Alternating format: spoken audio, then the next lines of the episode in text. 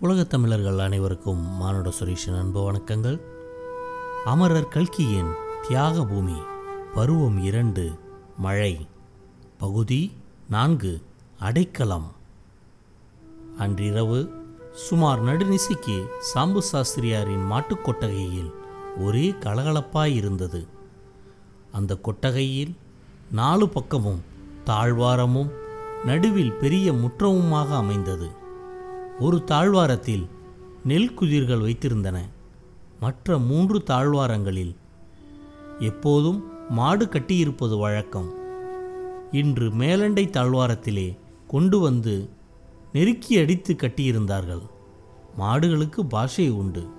அவை ஒன்றோடொன்று பேசிக்கொள்ளும் என்று சொல்வது உண்மையானால் சாம்பு சாஸ்திரியாரின் மாடுகள் அப்பொழுது பின்வருமாறுதான் பேசிக்கொண்டிருந்தன.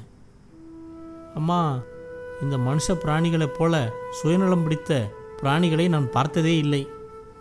ஏற்கனவே மழையிலும் குளிரிலும் அவசப்படுறோம் பாதி நிசிக்கு வந்து நம்ம தூக்கத்திலிருந்து எழுப்பி தொந்தரவு செய்கிறார்களே. முற்றத்தின் வழியாக வந்தபோது மேலே மழை பெய்ததில் சொட்ட நனைந்து போனேன்.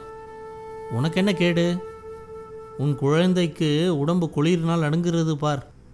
உங்கள் கஷ்டத்தையே நீங்கள் சொல்கிறீர்களே தவிர அந்த மனுஷர்களின் அவசையை பார்க்கவில்லை. முற்றத்தில் சற்று நனைந்ததற்கு இப்படி புகார் செய்கிறீர்களே அந்த ஆற்றங்கரை மேட்டிலிருந்து நனைந்து கொண்டே வந்திருக்கிறார்களே. ஆமாம் இவர்கள் எதற்காக அங்கிருந்து ஓடி வந்திருக்கிறார்கள்? இது தெரியாதா? இவங்க இருந்த கூரை குச்செல்லாம் மழையிலே விழுந்திருக்கும். நம்மை போல இந்த ஜனங்களுக்கும் ஓடு போட்ட வீடு இருக்கிறதா? என்ன? அதற்காக பிச்சைக்காரன் குடிசையில் சனீஸ்வரம் பூந்தா போல இவர்கள் நம்முடைய இடத்த பங்கு போட்டு கொள்ள வந்து விட்டார்களாக்கும் காலையில் எஜமானம் வரட்டும். அவரிடம் நான் புகார் சொல்கிறேன்னா இல்லையா பார். இவர்களாக ஒன்று வந்திருக்க மாட்டார்கள். எஜமான் சொல்லி தான் வந்திருப்பார்கள். போகட்டும்.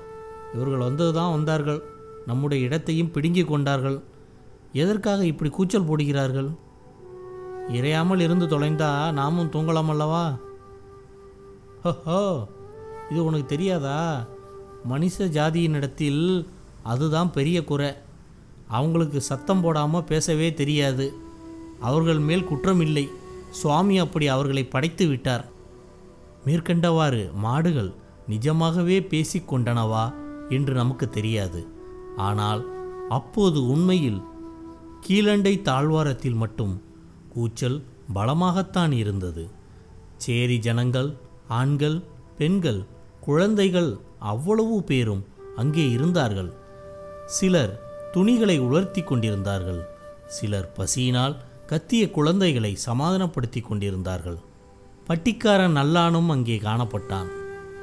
ஒரு குதிரின் இடுக்கிலிருந்து பெரிய சாக்குச்சுருள் ஒன்றை எடுத்துக்கொண்டு வந்து ஏ பிள்ளைகளா குழந்தைகளை கொன்னுடாதீங்க.